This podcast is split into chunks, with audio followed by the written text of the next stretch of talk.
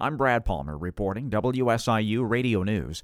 Mostly sunny this afternoon. Temperature holding steady around 40 with a west northwest wind gusting up to 25 miles an hour. A central Illinois attorney is helping parents who lost their children to state protective services based on false allegations. Alan Novick of Bloomington says the road to exoneration is long and costly. Most of these cases, when a parent has been wrongfully accused, don't end in a day or a week or a month.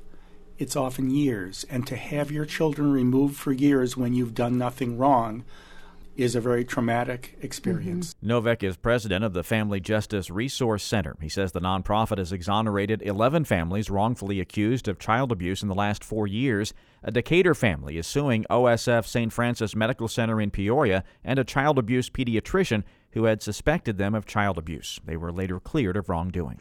An Indiana man has pleaded guilty to importing more than 2,600 pounds of live channel catfish into Illinois without a permit from the Illinois Department of Natural Resources.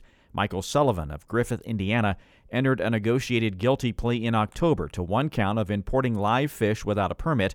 The case was filed in Will County, Illinois, following an investigation by the Illinois Conservation Police Invasive Species Unit. Investigators determined Sullivan imported the fish into a Plainfield lake during three separate occasions in 2021. The fish were purchased in Mississippi and Alabama. I'm Brad Palmer reporting WSIU Radio News.